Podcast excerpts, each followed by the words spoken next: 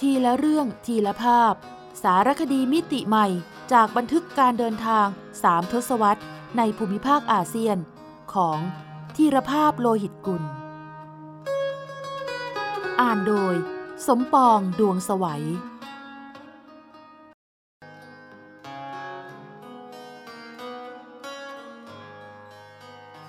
เรียนรู้อดีตเพื่อมีความหวังกับอนาคต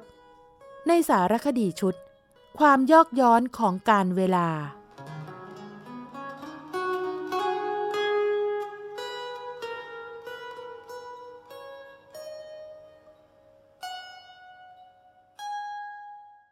สิงยิ่งกว่านิยาย พจนานุกรมฉบับอาจารย์เปลื้องณนคร ให้ความหมายคำว่า สิงและสีหะไว้ว่า สัตว์ร้ายประเภทเสือ แต่มีกำลังมากกว่า มีขนสร้อยคอ ในตำนานว่ามีหลายจำพวก เช่น ตินราชสี ว่าเป็นราชสีที่กินหญ้าเป็นอาหาร ราชสีก็ว่า และยังเป็นชื่อราศีที่ห้าคือราศีสิงห์ในทางสถาปัตยกรรมตามวัดวาอารามต่างๆ โดยเฉพาะเทวสถานในศาสนาฮินดู และวัดในศาสนาพุทธ แถบมอญพม่าและล้านนา เราจะได้เห็นประติมากรรมจำหลักหิน หรืองานปูนปั้นเป็นรูปสิงห์แบบต่างๆกัน อาทิ นรสิงห์มนุษย์สิงห์สิงห์ไทยบาป และอื่นๆ น่าสนใจว่า สิงต่างๆเหล่านี้มีความเป็นมาอย่างไร ประเภทแรกคือนรสิงห์ เป็นสิงในคติฮินดูซึ่งเป็นเทพประกรณำหรือเรื่องเล่าเพื่อเทิดทูนบูชาเทพเจ้า ในศาสนาพราหมณ์ฮินดู นั่นคือ เทิดทูนพระวิษณุ หรือพระนารายณ์ในฐานะ เทพผู้ขจัดคนพาลอภิบาลคนดี ได้เกิดมียักษ์ตนหนึ่งนามว่าฮิรัญยกัสสิปุ แปลว่า ผู้มีเครื่องแต่งกายเป็นทอง คิดการใหญ่ หวังให้ตนเองปลอดภัยจากศัตรูทุกประเภท จึงเพียรพยายามบำเพ็ญตบะ แล้วอ้อนวอนขอพรจากพระพรหมทำนองว่าทำดีเพื่อขอพรเป็นรางวัล พรนั้นคือ ขออย่าให้ตนต้องตายด้วยฝีมือมนุษย์ เทวดา หรือแม้แต่สัตว์เดรัจฉาน อย่าให้ตายด้วยอาวุธใด อย่าให้ตายทั้งตอนกลางวันและกลางคืน อย่าให้ตายทั้งนอกเรือนและในเรือน พระพรหมเห็นพญายักษ์บำเพ็ญตบะก็ใจอ่อน ยอมให้พรตามปรารถนาฮิรัญยกัสิปุ ได้รับพรแล้วก็ไม่เกรงกลัวใครๆ เที่ยวท้าทายเทวดา สร้างความเดือดร้อนให้มนุษย์ เพราะทนงตนว่าไม่มีวันตาย ร้อนถึงพระอินทร์ต้องพาทวยเทพไปเฝ้าพระนารายณ์เพื่อทูลให้ทรงช่วยเหลือ พระนารายณ์จึงอวตารเป็นนรสิงห์คือสัตว์ประหลาดที่มีร่างเป็นคนมีหัวเป็นสิงห์แล้วไปปรากฏตนที่ปราสาทของฮิรัญยกาสิปุ ในเพลาโพลเพล ปราดเข้าไปลากตัวพญายักษ์ออกมา พาดเข้ากับธรณีประตูแล้วถามพญายักษ์ว่า ข้าเป็นคนหรือสัตว์ฮิรัญยกาสิปุตอบว่าไม่ใช่คน ไม่ใช่สัตว์ ไม่ใช่เทวดา ถามว่าเวลานี้เจ้าอยู่นอกเรือนหรือในเรือน พญายักษ์ตอบว่า ไม่ใช่นอกเรือนและในเรือน ถามว่าเวลานี้กลางวันหรือกลางคืน ตอบว่าไม่ใช่กลางวัน ไม่ใช่กลางคืน แต่เป็นเวลาสนธยา ถามว่ากรงเล็บของข้า เป็นอาวุธใช่ไหม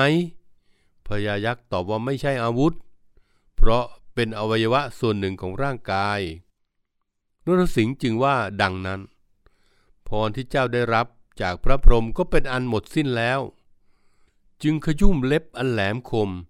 ฉีกร่างฮิรัญยกาสิปุถึงแก่ชีวิต เรียกกันว่า นรสิงหาวตารหรือการอวตารปางที่สี่ของพระนารายณ์ในฐานะ เทพผู้คุ้มครองโลก มีนรสิงห์แล้วยังมีมนุษย์สิงห์พบเห็นบ่อยในวัดของชาวมอญพพม่า และแถบล้านนา อาทิเช่น ที่มหาเจดีย์ชเวดากองในพม่า หรือที่วัดแสนฝางที่ชาวพม่าสร้างไว้ในตัวเมืองเชียงใหม่ มนุษย์สิงห์จึงถือเป็นตำนานสิงห์ของชาวพุทธ ต่างจากนรสิงห์ของฮินดู คือมีหัวเป็นมนุษย์ สวมชดา แต่มีลำตัวเป็นสิงแฝดหรือสิงสองตัว แต่มีหนึ่งหัวเป็นมนุษย์ ตามตำนานของชาวมอญเล่าว่า เมื่อครั้งพระเจ้าอาโศกมหาราช ทรงส่งสมณทูตคือ พระโสนะกับพระอุตระมาเผยแผ่พระพุทธศาสนาในสวนภูมิ เวลานั้นเกิดมีนางยักษ์คินี ที่จับเด็กทารกกินเป็นอาหาร ยังความเดือดร้อนไปทั่ว สมณทูตทั้งสองจึงแสดงปาฏิหาริย์จำแรงกายเป็นมนุษย์สิงห์จนนางยักษินีกลัว เลยหนีสาบสูญไป ครั้นบ้านเมืองสงบสุข พระพุทธศาสนารุ่งจำเริญ กษัตริย์มอญจึงให้ปั้นรูปมนุษย์สิงห์ไว้เป็นสัญลักษณ์ ป้องกันพยันตรายแก่ราษฎรนับแต่นั้นมา ตำนานเรื่องนี้ยังสะท้อนให้เห็นว่า มอญเป็นชนชาติที่นับถือศาสนาพุทธก่อนใครในสวนภูมิ หรืออุสาคเน คติเรื่องมนุษย์สิงห์จึงถ่ายเทสู่วัฒนธรรมพม่า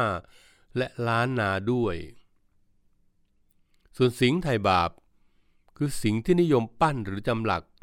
ตั้งไว้ตามฐานเจดีย์หรือซุ้มประตูวัด มีที่มาจากตำนานสีหาพาหุ ในมหาวงพงศาวดารลังกาที่เล่าว่า มีราชสีตัวหนึ่งลักพาเจ้าหญิงองค์หนึ่งเข้าไปในป่า เจ้าหญิงมีโอรสและธิดาที่ยังเป็นทารก ราชสีก็เลี้ยงดูจนเติบใหญ่ ต่อมาพระโอรสพาแม่และน้องสาว หนีกลับพระราชวังได้ ฝ่ายราชสีจึงออกจากป่า มาตามหาด้วยใจผูกพัน ใครขวางทางก็กัดตายหมด ร้อนถึงพระโอรสต้องออกไปปราบ โดยยิงลูกศรกรอกปากราชสีตาย แล้วได้รับการสถาปนาเป็นกษัตริย์ แต่จะทำการใด ๆ ก็ให้ติดขัด ปุโรหิตจึงทูลว่า เพราะทรงมีบาปกรรมที่ฆ่าราชสีผู้มีพระคุณ กษัตริย์องค์นั้นจึงปวารณาว่า จะสร้างรูปราชสี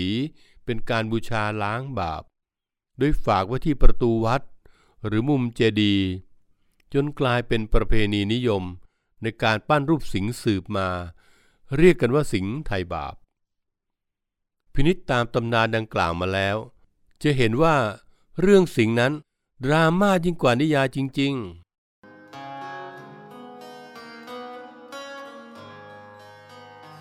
เรียนรู้อดีตเพื่อมีความหวังกับอนาคต ในสารคดีชุด ความยอกย้อนของการเวลา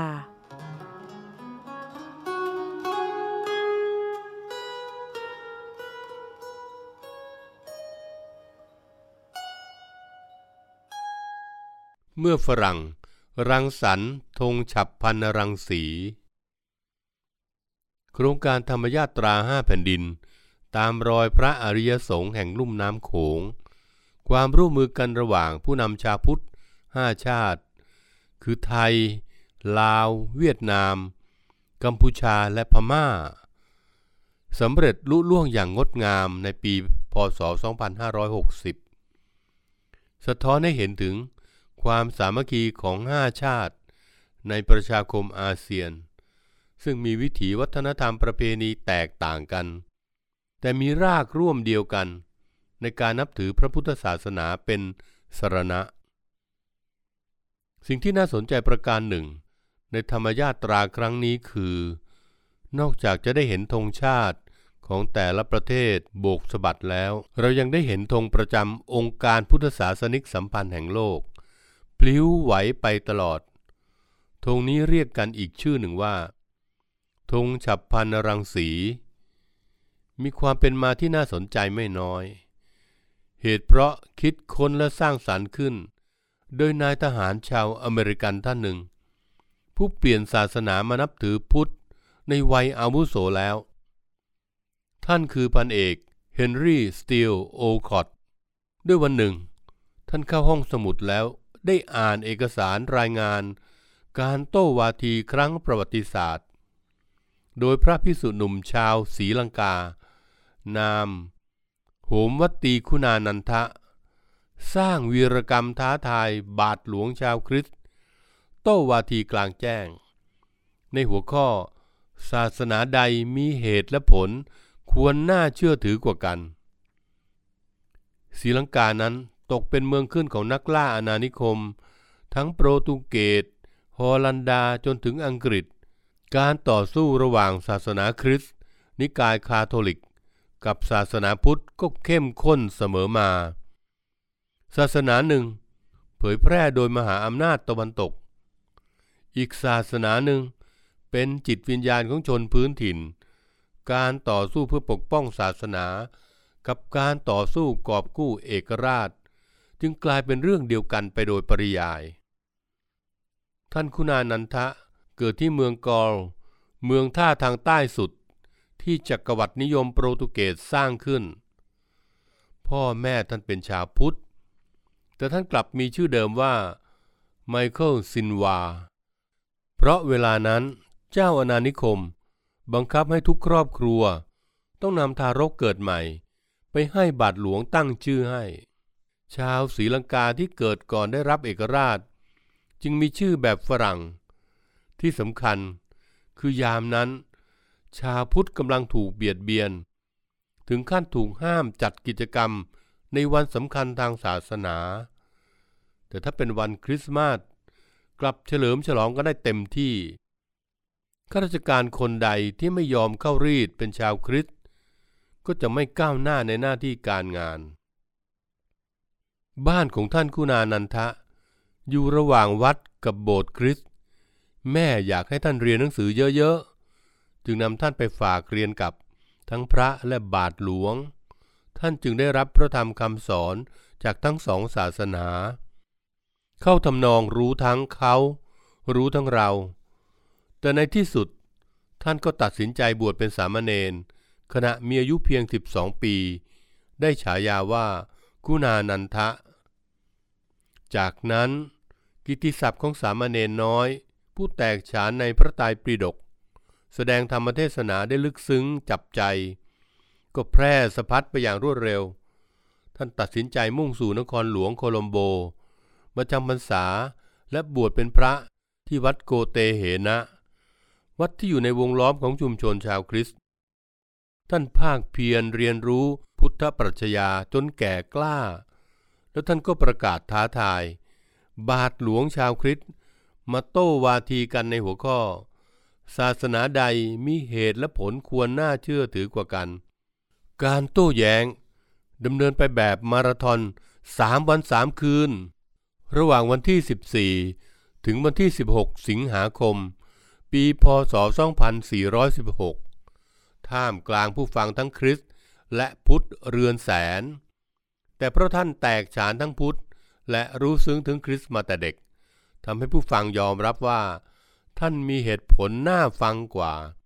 ถือเป็นชัยชนะ ที่สร้างกำลังใจให้ชาวพุทธศรีลังกา ลุกขึ้นมาปกป้องศาสนา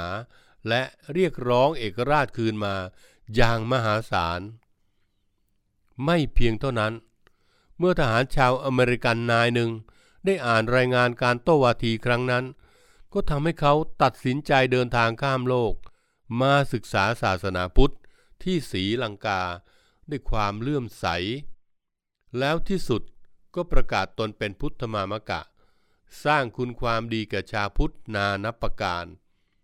เริ่มตั้งแต่เป็นผู้นำเรียกร้อง ให้ยกเลิกกฎหมายที่ไม่เป็นธรรมกับชาพุทธ เช่น เด็กชาพุทธต้องให้บาทหลวงในศาสนาคริสต์ตั้งชื่อให้ เรียกร้องให้วันวิสาขาบูชาเป็นวันหยุดแห่งชาติ เพื่อชาพุทธได้มีโอกาสทำศาสนกิจอย่างเต็มที่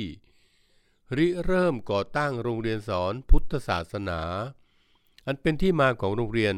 พุทธศาสนาวันอาทิตย์ในหลายประเทศ รวมทั้งประเทศไทย แต่ผลงานของพันเอกเฮนรี่โอคอตที่เป็นรูปธรรมเด่นชัดที่สุด คงไม่มีสิ่งใดเกินไปกว่า การเป็นผู้ออกแบบธงศาสนาของชาวพุทธ ที่ใช้กันแพร่หลายในวันนี้ เรียกว่า ธงฉับพันรังสี โดยได้แรงบันดาลใจจากรัศมีที่แผ่ออกมาจากพระวรากายของพระพุทธเจ้าหกสี อันประกอบด้วย 1. นีลัง สีนินเขียวเหมือนดอกอัญชัน 2. ปีตัง สีเหลืองเหมือนหอระดาน หรือแร่ชนิดหนึ่งประกอบด้วยสารหนูและกรรมฐานใช้เขียนลายรดน้ำ 3. โอทาตัง สีขาวเหมือนแผ่นเงิน 4. โลหิตตะกัง สีแดงเหมือนแสงตะวันรอน 5. มันจะเชษถัง สีแดงปนเหลือง หรือสีแสดเหมือนหงบาท คือเท้าหง หรือเหมือนสีดอกงอนไก่ และหกประพัสรัง สีเลื่อมพรายเหมือนแก้วผลึก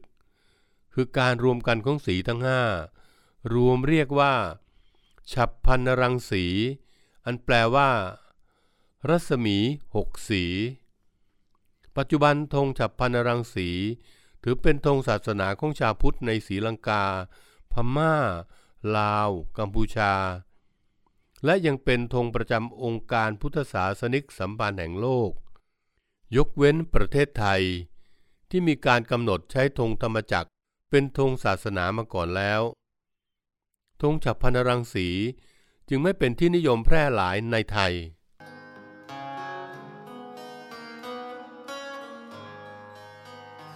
เรียนรู้อดีตเพื่อมีความหวังกับอนาคต ในสารคดีชุด ความยอกย้อนของการเวลา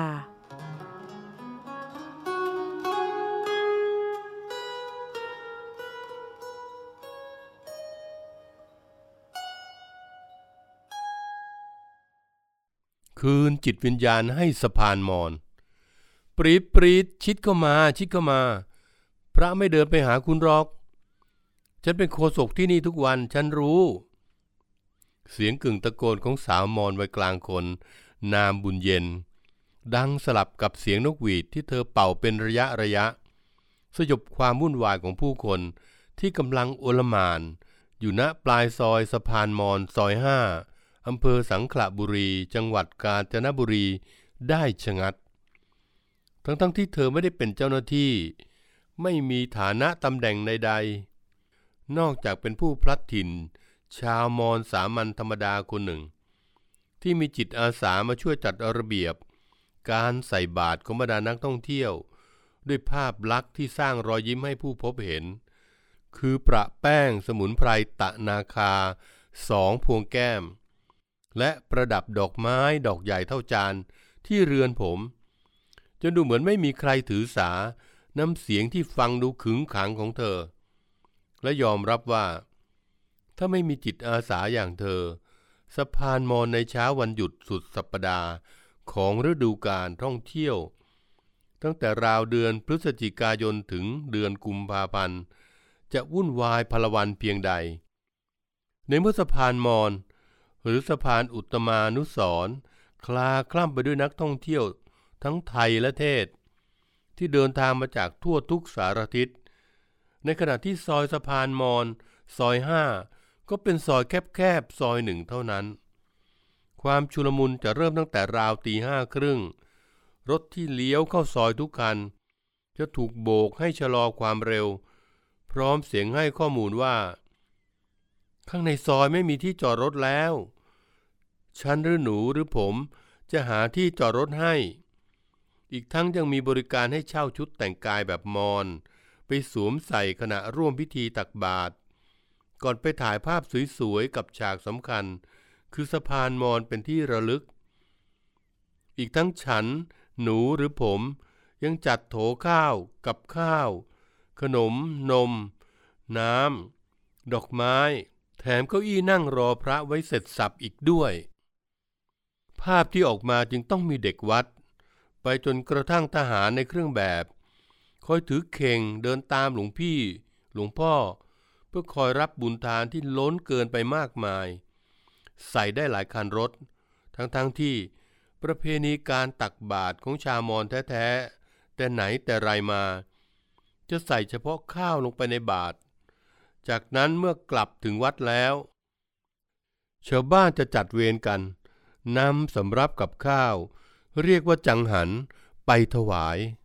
เช่นเดียวกับประเพณีตักบาตรข้าวเหนียว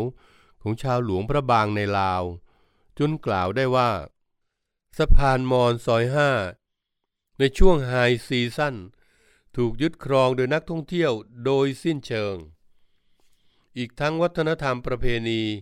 อันเป็นอัตลักษณ์ ก็ถูกปลอมปนโดยมีพ่อค้า แม่ค้า ชาวมอญ เป็นผู้จัดให้นักท่องเที่ยวทำโดยปริยาย เอกสารงานวิจัยเรื่องม็อบสะพานมอญขบวนการทวงสิทธิของคนชายขอบ และประชาสังคม โดยมีอาจารย์นรงเดชนวลมีชื่อ ผู้ช่วยศาสตราจารย์ฟ้อนเปรมพันธ์สิริมาเจริญศรีและคณะ เล่าประวัติความเป็นมาของสะพานแห่งนี้ว่า จากเหตุการณ์เมื่อ 50 ปีที่แล้ว เมื่อเด็กนักเรียนชาวมอญประสบอุบัติเหตุจมน้ำเสียชีวิต จากการนั่งเรือรับจ้างของคนไทยเราไม่สามารถเอาผิดกับเจ้าของเรือได้ เพราะสถานะความเป็นคนต่างด้าวของชาวมอญกลายเป็นแรงผลักดันให้ หลวงพ่ออุตมะ ระดมชาวมอญร่วมแรงร่วมใจกันสร้างสะพานไม้ ด้วยยอมต่อสู้เรื่องคดีความ หากมีการฟ้องร้อง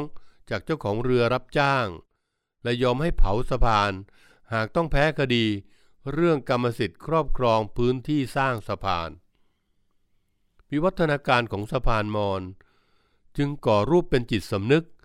ร่วมของชุมชนมอญพลัดถิ่น รวมถึงชาวกะเหรี่ยง ไทยและพี่น้องชาติพันธุ์ต่างๆ ที่ร่วมกันเรียนรู้การใช้สิทธิ ผ่านการสร้าง การใช้ประโยชน์ การซ่อมแซม การอนุรักษ์และพัฒนา จนตกผลึกกลายเป็นความรัก ความผูกพัน ความหวงแหน และความศรัทธาที่มีต่อหลวงพ่ออุตมะ ผู้เป็นศูนย์รวมจิตใจ ดังปรากฏว่าเมื่อสะพานมอนขาด เพราะถูกแรงน้ำซัดในปีพศ 2556 และภาครัฐ ได้พรากสิทธิการซ่อมแซม ด้วยการดึงเอาไปจัดการเอง โดยส่งมอบสิทธิการซ่อมแซมให้ภาคเอกชน ขาดการมีส่วนร่วมของชุมชน นานกว่าหนึ่งปียังไม่สำเร็จทำให้เกิดม็อบสะพานมอนกระบวนการทวงสิทธิของคนชายขอบ และเครือข่ายประชาสังคม ที่ผนึกกำลังกันต่อรองกับอำนาจรัฐ จนในที่สุด ด้วยความร่วมมือระหว่างชาวบ้าน กับทหารพัฒนา สะพานอุตมานุสรหรือสะพานมอน ก็ฟื้นคืนมาอีกครั้งในปีพศ 2558 พร้อมชื่อเสียงดังกระชอนยิ่งกว่าเดิม ขนาดทีวีบางช่อง ส่งทีมถ่ายทอดสด วันฉลองสะพานใหม่ ให้คนทั้งประเทศได้ประจักษ์ นับแต่นั้น มูลค่าการตลาดของสะพานมอน ก็พุ่งสูงจนแทบจะแซงหน้า สะพานข้ามแม่น้ำแควที่คนทั่วโลกรู้จัก และดึงดูดนักท่องเที่ยว เข้าอำเภอชายแดนตะวันตกสุด อย่างสังขละบุรีได้มากมายมหาศาล แต่นับวันที่สะพานมอนซึ่งสร้างด้วยไม้ โด่งดัง ทว่าจิตวิญญาณของสะพานกลับค่อยๆ ลดน้อยลงไป เมื่อผลประโยชน์ก้อนใหญ่เข้ามามีอิทธิพลมากขึ้นทุกที รอวันที่สะพานอาจต้องเงียบเหงา เพราะผู้มาเยือนและไม่ประทับใจ จากภาวะไร้การจัดการ จนความชุลมุนและโอลหม่านเข้ามาแทนที่ เชกเช่นภาวะที่เกิดขึ้นกับ แหล่งท่องเที่ยว อยากอำเภอปาย จังหวัดแม่ฮ่องสอนมาแล้วหลวงพ่ออุตมะก็สิ้นแล้ว อย่างนี้ใครจะฟังใคร ต่อให้อบต อบจ มาจัดระเบียบก็ยาก เพราะเครือญาติอบต อบจ ต่างมีผลประโยชน์ด้วยทั้งนั้น เสียงรำพึงรำพันดังมาจากภาคประชาสังคมข้างใต้สะพาน ก่อนแววเสียงโต้แย้งดังขึ้นมา มีสิ ถ้างานนี้วอทอมอจับมือกัน หมายถึงวัด คือท่านเจ้าอาวาสวัดวังวิเวการาม หรือวัดหลวงพ่ออุตมะ กับทอ คือผู้บัญชาการกองพันทหารช่าง ค่ายสุรศรีและมอคือมหาวิทยาลัยราชพัฒกาญจนบุรี โดยท่านผู้อำนวยการสำนักศิลปะและวัฒนธรรม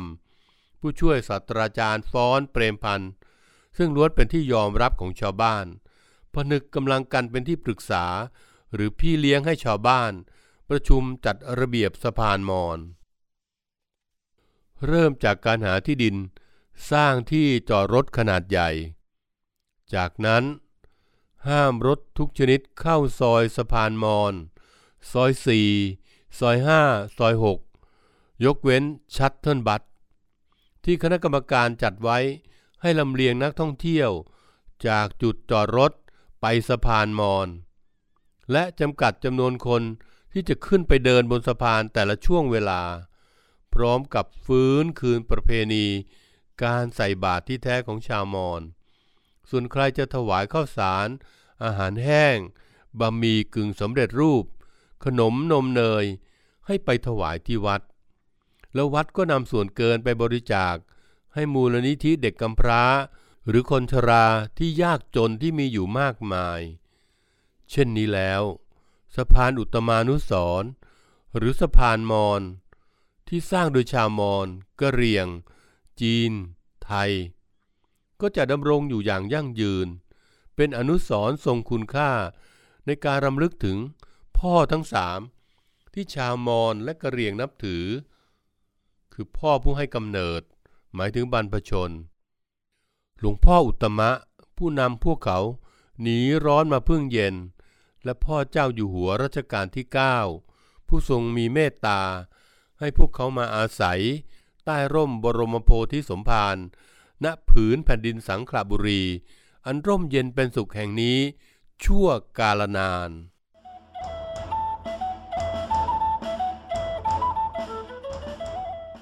ซอกแซกอาเซียน ทุกซอกทุกมุมของอาเซียนมีเรื่องราวที่ค้นหาได้ไม่รู้จบ โดย กิติมาพรจิตราธร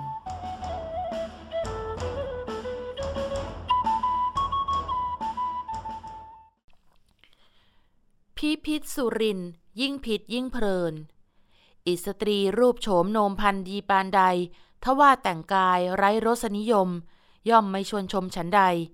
พิพิธภัณฑ์ที่จัดแสดงโบราณวัตถุชิ้นงาม ล้ำเลอค่า แต่ไม่ใส่ใจศิลปะการนำเสนอกลวิธีการจัดวาง เทคนิคการจัดแสงและเงา ก็ย่อมไม่ได้รับความสนใจนะคะ แต่นั่นไม่ใช่ภาพลักษณ์ของพิพิธภัณฑ์ทสถานแห่งชาติสุรินทร์เพียงแค่แลดู รูปทรงสถาปัตยกรรมของตัวอาคาร ก็ได้ใจชวนให้เข้าไปชมอย่างไม่ลังเลค่ะ เข้าไปแล้วก็ไม่ผิดหวัง เพราะนำเสนอความเป็นมาจากอดีตถึงปัจจุบันของสุรินอย่างตั้งอกตั้งใจ ไม่ใช่แค่เอาของเก่ามาวางกองกองให้ดูรก แล้วเข้าใจว่านั่นคือสิ่งที่เรียกพิพิธภัณฑ์ ที่คนดูต้องตะลึงคือการจัดแสดงงานอย่างมีจุดเด่น เหมือนละครต้องมีพระเอก พระรองและตัวอิจฉา ดังนั้น ฉากจำลองซุ้มประตูทางเข้า สู่ปรางประธาน ประสาทสีขอรภูมิ อันโดดเด่นด้วยทับหลังศิวะนาตราช ที่คุณธีรภาพโลหิตกุล ยกให้เป็นทับหลังชิ้นงาม ติดอันดับหนึ่งในสิบชิ้น ที่ชาตินี้เกิดมาแล้ว พึงได้ดูให้เป็นบุญตา แม้ว่าเป็นแค่ฉากจำลอง แต่ก็คว้าดารานำแสดงดีเด่นไปครองอย่างไม่มีข้อกังขาค่ะ ส่วนพระรองต้องยกให้บันแถลง หรือส่วนประดับมุมและด้านของชั้นหลังคา ที่ลดหลั่น ตรงส่วนบนของปราสาทหินศิลปะเขมร ซึ่งเรียกแบบชาวบ้านว่า กลีบขนุน ที่พิพิธภัณฑ์นี้ทำให้เห็นกลีบขนุนอย่างกระจะกระจ่างตา โดยมิพักต้องเงยหน้าให้เมื่อยคอ เหมือนตอนดูกลีบขนุนที่ประดับอยู่บนหลังคาปราสาท กลีบขนุนแกะเป็นภาพพระวรุณทรงหง พระยม ทรงกระบือแฝด พระอินทร์ทรงช้างเอราวัณแล้วไหนจะมีทับหลัง ภาพพระกฤษณะประลองกำลังกับช้างและโคชสี ศิลปะเขมรแบบนครวัด อายุราว 900 ปี กับทับหลังนารายทรงสุบรรณประดับพวงอุบะ และลายพันธุ์พฤกษาอย่างวิจิตรการตาสุดๆ บอกได้คำเดียวว่า เป็นบุญตาที่ได้เห็นค่ะ ตามเพดานทางเดินยังประดับปูนปั้นบัวแปดกลีบ สัญญลักษณ์มงคลของทั้งชาวพุทธและฮินดู ในว่า หมายถึงเครื่องป้องกันสิ่งอัปมงคลไม่ให้กลายกล้ำทั้ง8ทิศ และรับแต่สวัสดิมงคลจากทุกทิศทุกทางนั่นเองค่ะ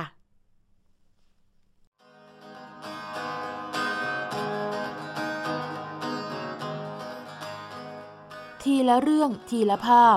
สารคดีมิติใหม่จากบันทึกการเดินทางสามทศวรรษ ในภูมิภาคอาเซียน ของทีรภาพโลหิตกุล สร้างสรรค์ดนตรีโดย นิพนธ์เรียบเรียง และบุญชัย ชุนหรักโชต